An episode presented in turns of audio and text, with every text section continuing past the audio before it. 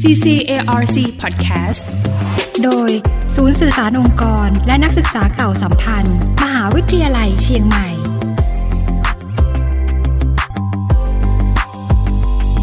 วันนี้นะคะก็มีเรื่องราวสนุกสนุกรวมถึงเป็นกิจกรรมที่มีความรู้แน่นเอียดมาฝากกันด้วยนะคะ ในชื่อของ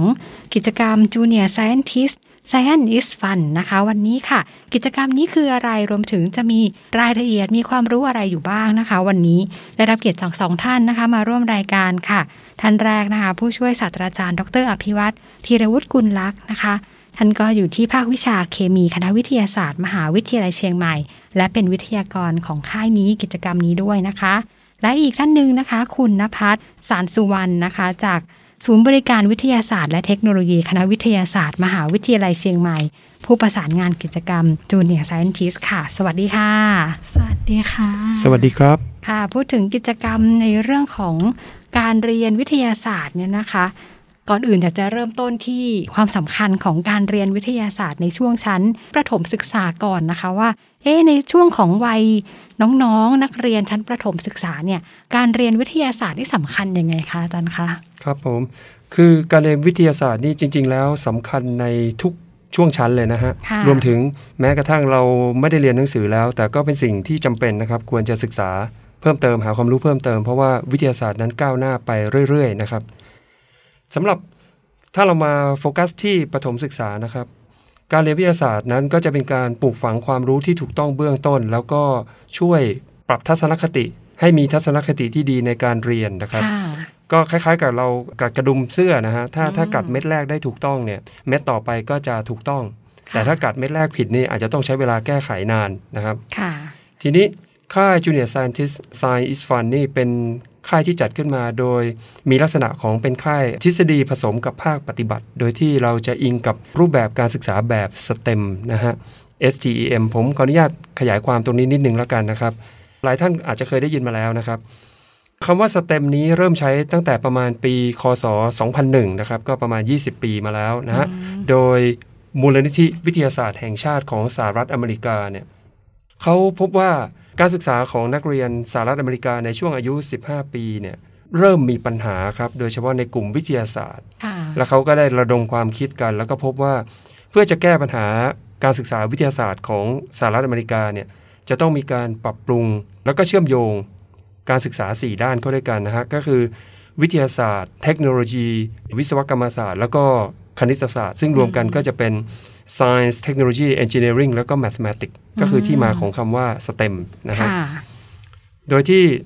วิทยาศาสตร์ก็จะเป็นการศึกษาความรู้นะฮะปรากฏการณ์ต่างๆ แล้วก็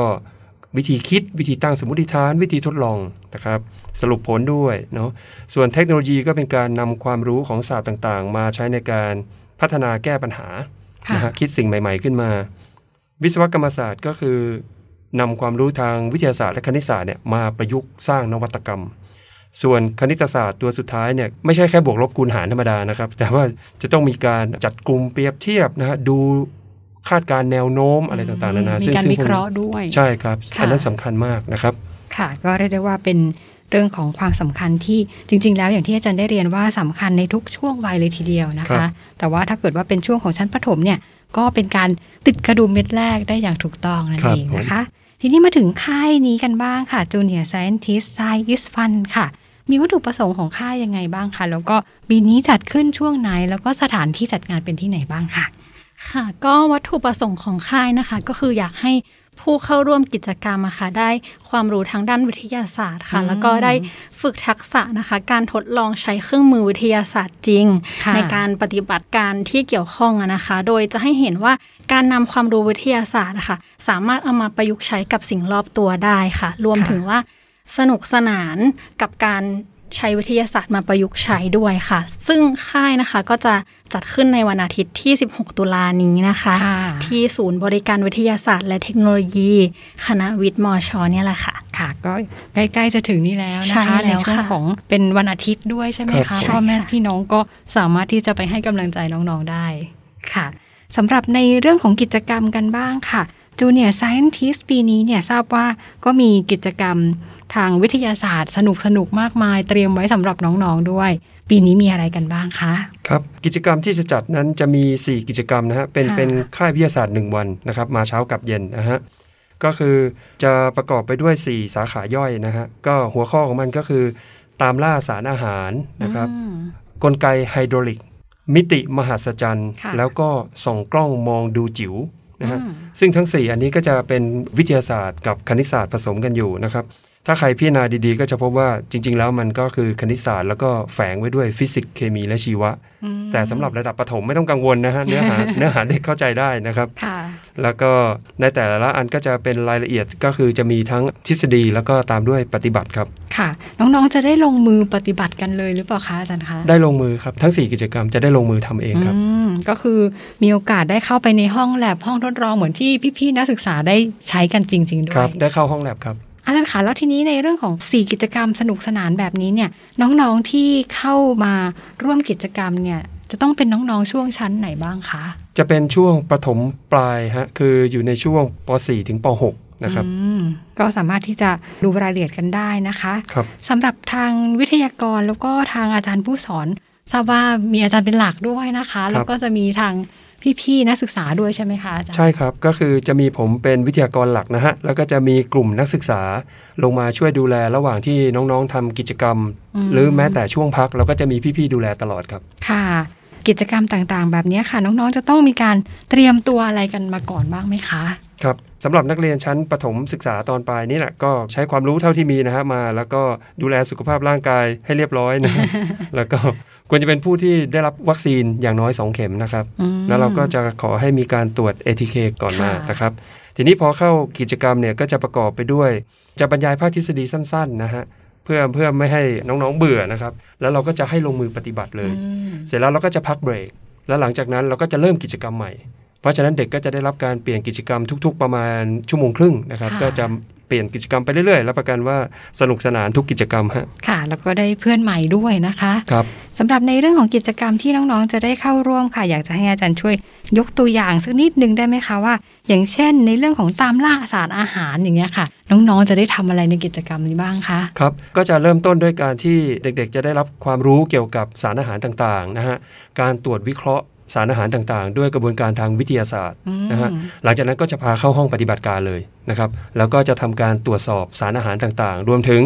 เราจะมีสารอาหารผสมให้อืมแล้วให้เด็กตรวจสอบว่าในอาหารนั้นนะมีอะไรเป็นองค์ประกอบบ้างอ๋อจริง ๆ แล้ววิทยาศาสตร์อยู่รอบๆตัวนี่เองนะคะครับค่ะ แล้วก็อันนี้คือเป็นเรื่องกิจกรรมแรกใช่ไหมคะ ตามครับล่าสารอาหารครับแล้วอย่างมิติมหัศจรรย์นี่คืออะไรคะอาจารย์ มิติมหัศจรรย์นี่เป็นลักษณะของคณิตศาสตร์นะครับ คือ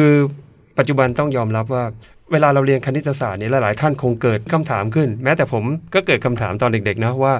เรียนไปแล้วมันเอามาใช้ยังไงอืมใช่ไหมฮะแล้วทำให้หลาย ๆ คนนั้นต่อต้านคณิตศาสตร์เลยนะฮะทีนี้มิติมหัศจรรย์นั้นเราเราจะให้เด็กได้เรียนรู้เกี่ยวกับพวกรูปร่างรูปทรง และการนำมันไปใช้ประโยชน์นะครับ ว่าที่เราเรียนเนี่ยมันจะไปใช้ประโยชน์อย่างไร แล้วเราจะต้องเลือกสิ่งที่ดีที่สุดเอามาใช้นะครับ ไม่ใช่แค่บวกลบคูณหารธรรมดาอ๋อจริงๆเราก็อยู่รอบๆตัวอีกเช่นกันใช่ครับนะคะแล้วก็อย่างเรื่องของส่องกล้องดูจิ๋วเนี่ยนะคะ จิ๋วที่ว่านี่คืออะไรคะส่องกล้องมองดูจิ๋วนั้นเกี่ยวข้องกับการมองดูสิ่งเล็กๆนะฮะ ก็คือมีการใช้อุปกรณ์ทางวิทยาศาสตร์ก็คือตระกูลกล้องจุลทรรศน์นะครับอืมเรามีกล้องจุลทรรศน์เยอะมากนะฮะเพราะฉะนั้นทั่วถึงสำหรับเด็กแทบจะทุกคนเลยนะครับไม่ไม่ต้องกังวลว่าต้องไปต่อคิวดูนานเราเรามีกล้องเยอะนะฮะเพราะฉะนั้นเด็กจะได้ศึกษาเกี่ยวกับสิ่งที่เขามองไม่เห็นได้ด้วยตาเปล่า ว่าจริง ๆ แล้วมันมีอะไรเป็นองค์ประกอบอยู่บ้างในหลาย ๆ ตัวอย่างนะฮะก็มีกันหลาย ๆ จิ๋วให้ดูเลยทีเดียวแน่นอนครับนะคะอือฮึสำหรับลักษณะของการจัดค่ายนะคะ อย่างที่อาจารย์ได้เรียนไว้ข้างต้นว่าก็มีทั้งในเรื่องของการให้ความรู้น้องๆก่อน ที่จะไปลงมือปฏิบัติจริงตรงเนี้ยนะคะครับตรงนี้เนี่ยหลังจากที่ได้ร่วมค่ายแล้วร่วมกิจกรรมแล้วน้องๆจะได้รับประโยชน์อะไรกลับไปบ้านบ้างคะประเด็นนี้เนี่ยอันที่หนึ่งเลยเด็ก ๆ จะได้รับความรู้ทางวิทยาศาสตร์และคณิตศาสตร์ที่ถูกต้อง นะฮะที่เหมาะสมกับวัยด้วยนะครับอืมจะจะไม่ลึกเกินจะไม่ตื้นเกินนะฮะค่ะแล้วก็ระหว่างกิจกรรมเนี่ยเขาจะได้เรียนรู้วิธีคิดแบบวิทยาศาสตร์นะครับได้ลงมือปฏิบัติจริงนะฮะได้ฝึกบันทึกผลนะฮะแล้วก็มีการได้ทำงานกลุ่มร่วมกัน เพราะเราจะแบ่งเป็นกลุ่มนะครับ เสร็จแล้วก็จะมีการแลกเปลี่ยนความเห็นนะฮะนำเสนอข้อมูลอะไรพวกนี้ และสิ่งหนึ่งที่จริง ๆ มากกว่าหนึ่งสิ่งนะที่ผมอยากให้เกิดขึ้น แล้วก็คิดว่าจะเกิดขึ้นได้ก็คือว่า อยากจะให้เขามีจินตนาการอืมในทางด้านวิทยาศาสตร์คณิตศาสตร์ค่ะแล้วก็ที่สำคัญมากก็คือการประยุกต์มองมองเห็นภาพว่าจะประยุกต์ใช้ความรู้ในทางใดได้บ้าง คือที่เขาจะไปประยุกต์อาจจะไม่ใช่ 4 กิจกรรมที่จะได้เรียนรู้ แต่เขาจะได้มองเห็นว่าคณิตศาสตร์เรียนแล้วเนี่ยเอ้ยมันเอาไปใช้ได้นะอืมนะฮะเคมีเนี่ยเรียนรู้แล้วเอาไปประยุกต์ใช้ได้นะนะครับปัจจุบันนี้ถ้าเราดูลักษณะการแข่งขันพวกโครงงานหรือสิ่งประกวดสิ่งประดิษฐ์ต่างๆ เราจะพบว่า หลาย ๆ อันเขาจะเน้นด้านการประยุกต์ใช้ด้วยนะครับ เหมือนเป็นการจุดประกายแนวคิดแล้วก็เกิดทัศนคติที่ดีที่สามารถนำเอาวิทยาศาสตร์เนี่ยไปประยุกต์ใช้ในชีวิตประจำวัน แล้วก็ในการศึกษาต่อได้ด้วยแบบนั้นนะคะ ครับใช่ครับค่ะ ถ้าหากว่ามีน้อง ๆ นะคะ ที่สนใจกำลังรับฟังอยู่ก็สามารถที่จะสมัครแล้วก็ติดต่อเข้ามาได้แล้วด้วยใช่ไหมคะ เรื่องของการรับสมัครแล้วก็ช่องทางการติดต่อสอบถามนี่เป็นยังไงกันบ้างคะ ค่ะสำหรับ ผู้ที่สนใจนะคะนำบุตรหลานนะคะ มาเข้าร่วมกิจกรรมค่ะ สามารถโทรสอบถามได้ที่ 0807933874 ค่ะ หรือค่ะว่าสามารถเข้าไปดูในรายละเอียดของกิจกรรมนะคะได้ที่ www.stsc.sci.cmu.ac.th ค่ะ ค่ะ แล้วก็ช่วงของการรับสมัครนี่จะเปิดไปจนถึงช่วงไหนนะคะ ช่วงของการรับสมัครนะคะ ก็จะเปิดถึงวันที่ 10 ตุลาเลยค่ะ อืม ถ้าหากว่าสนใจตอนนี้ก็เข้าไปชมรายละเอียดกันก่อนก็ได้นะคะ ใช่ค่ะค่ะสำหรับในช่วงท้ายรายการค่ะ อยากจะให้ทางอาจารย์นะคะ รวมถึงพี่วาเนาะสำหรับน้องๆนะคะ ช่วย ฝากถึงกิจกรรมนี้ค่ะค่ะ ก็ขอเชิญชวนน้องๆนะคะแล้วก็ผู้ปกครองที่มีบุตรหลานค่ะอยู่ในชั้นประถมศึกษาตอนปลายนะคะ เข้ามาเก็บเกี่ยวประสบการณ์การเรียนรู้ทางด้านวิทยาศาสตร์ค่ะ แล้วก็ในมีการปฏิบัติจริงด้วยค่ะ นอกจากได้ความรู้แล้วก็ได้ความสนุกสนานอีกด้วยค่ะค่ะ ทางอาจารย์จะเชิญชวนสำหรับน้องๆ แล้วก็ผู้ปกครองไหมคะ ครับคล้ายๆกันนะฮะก็คือถ้าผู้ปกครองหรือว่าเด็กๆ ท่านใดที่อยากใช้เวลาว่างช่วงวันหยุดให้เป็นประโยชน์ ได้ความรู้ที่ถูกต้องนะครับ ได้ลงมือปฏิบัติการทดลองทางวิทยาศาสตร์ ซึ่งในหลาย ๆ ท่านอาจจะไม่ค่อยได้มีโอกาสนะครับค่ะรวมถึงได้รับความสนุกสนาน ก็อยากจะเชิญชวนให้มาสมัครกิจกรรมนี้นะครับทีนี้หลังจากที่ฟังรายการนี้แล้วเนี่ยหรือว่าได้เข้าไปเห็นโปสเตอร์นะฮะดูข้อมูลแล้วเนี่ยก่อนจะสมัครนะครับ ผมแนะนำให้ไปดู Facebook ของ สวทมช ก่อนอืม ไปดูกิจกรรมที่เราเคยจัดมาก่อนนะครับ ว่าเด็กๆที่มาเข้าร่วมกิจกรรมเนี่ยมีบรรยากาศอย่างไรค่ะนะครับ แล้วค่อยตัดสินใจฮะไปชมที่ Facebook ก่อนนะครับค่ะจะได้ประกอบการตัดสินใจนะฮะแต่ผมมั่นใจว่าหลังจากที่ท่านไปชม Facebook แล้วเนี่ย ท่านคงจะสมัครฮะค่ะก็ติดต่อกันได้นะคะ แล้วก็กิจกรรมเนี่ยขอย้ำอีกทีว่าจะเป็นการจัดขึ้นในวันอาทิตย์ที่ 16 ตุลาคมนี้นะคะ อาจารย์ขายอีกสักนิดนึง ทราบว่าทาง สวทมช หรือว่าศูนย์บริการวิทยาศาสตร์และเทคโนโลยี คณะวิทยาศาสตร์มช นอกเหนือจากกิจกรรมดีๆ แบบกิจกรรม Junior Scientist แล้วเนี่ย ก็ยังมีเรื่องราวมีกิจกรรมดีๆ อีกเยอะเลย มีอะไรอีกบ้างคะอาจารย์ ครับ โดยทั่วไปแล้วนอกเหนือจากกิจกรรมนี้แล้วเนี่ย ทางสวทมชเนี่ยก็ได้จัดกิจกรรมอบรมนะครับค่ะให้กับนักเรียนนะครับตั้งแต่ระดับมัธยมศึกษาลงมานะฮะอืมอย่างที่บอกว่าอยากให้เข้าไปชมใน Facebook นะครับเขาจะมีภาพบรรยากาศภาพกิจกรรมที่เคยจัด เข้ามาตลอดเวลานะครับค่ะแล้วก็นอกจากการจัดอบรมแล้วเนี่ยก็ยังมีด้านอื่นๆนะฮะอย่างเช่น บริการวิเคราะห์ทางด้านวิทยาศาสตร์ให้คำปรึกษาต่างๆ ด้วยครับอืมอย่างเช่น วิเคราะห์น้ำหรือว่าวิเคราะห์ผลิตภัณฑ์อะไรแบบนี้ก็ครับสามารถติดต่อที่ศูนย์ได้ ได้เลยครับใช่ค่ะค่ะสำหรับวันนี้นะคะ เรื่องราวดีๆ ก็ต้องขอขอบคุณทั้งสองท่านเลยนะคะ ท่านผู้ช่วยศาสตราจารย์ ดร อภิวัตธีรวุฒิกุลรักอาจารย์จากภาควิชาเคมี คณะวิทยาศาสตร์ มหาวิทยาลัยเชียงใหม่ ซึ่งท่านก็เป็นวิทยากรในกิจกรรมของ Junior Scientist ครั้งนี้ รวมถึงพี่วานะคะ คุณนภัสสารสุวรรณค่ะ จากศูนย์บริการวิทยาศาสตร์และเทคโนโลยี คณะวิทยาศาสตร์มหาวิทยาลัยเชียงใหม่สำหรับวันนี้ขอบคุณค่ะ สวัสดีค่ะ ขอบคุณครับ ขอบคุณค่ะ สวัสดีสวัสดีค่ะครับ CCARC Podcast โดย ศูนย์สื่อสารองค์กร และนักศึกษาเก่าสัมพันธ์ มหาวิทยาลัยเชียงใหม่